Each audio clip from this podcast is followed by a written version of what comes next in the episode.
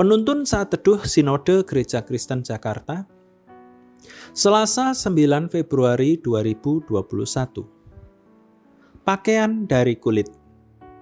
Kejadian pasal 3 ayat 7 dan 21 Maka terbukalah mata mereka berdua dan mereka tahu bahwa mereka telanjang. Lalu mereka menyemat daun pohon ara dan membuat cawat Ayat 21 dan Tuhan Allah membuat pakaian dari kulit binatang untuk manusia dan untuk istrinya itu, lalu mengenakannya kepada mereka. Baju yang dipakai manusia sebagian berasal dari kulit binatang. Biasanya harganya mahal. The Burberry Shearling Pea Coat adalah salah satu pakaian luar dari bahan kulit domba dan kulit anak sapi paling mahal yang ditawarkan rumah mode Inggris. Harganya sekitar 85 juta rupiah. Tertarik? Setelah manusia jatuh dalam dosa dan mengetahui mereka telanjang, mereka menutupi tubuh mereka dengan daun pohon ara dan membuat cawat. Perasaan malu bercampur takut ditutupi dengan pakaian yang seadanya. Namun kemudian, ketika Allah telah menemukan mereka dan menjanjikan keselamatan bagi manusia, Allah membuat pakaian bagi manusia itu dari kulit binatang.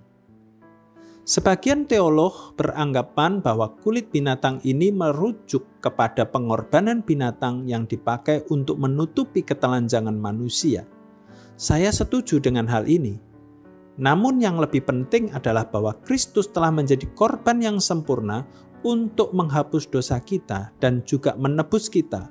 Karena belas kasihannya, Allah menutupi ketelanjangan manusia. Ia menutupi aib mereka dan tidak membiarkan mereka dalam keadaan malu dan dipermalukan. Pengorbanan Kristus di kayu salib juga merupakan bukti kasih Allah kepada kita. Ia tidak membiarkan kita dipermalukan dan berada dalam keadaan malu karena dosa. Ia telah melakukan hal itu bagi kita dengan sempurna di kayu salib. Jika kita sudah mengalami kasih kemurahan Allah, maka kita pun seharusnya wajib mengasihi sesama kita.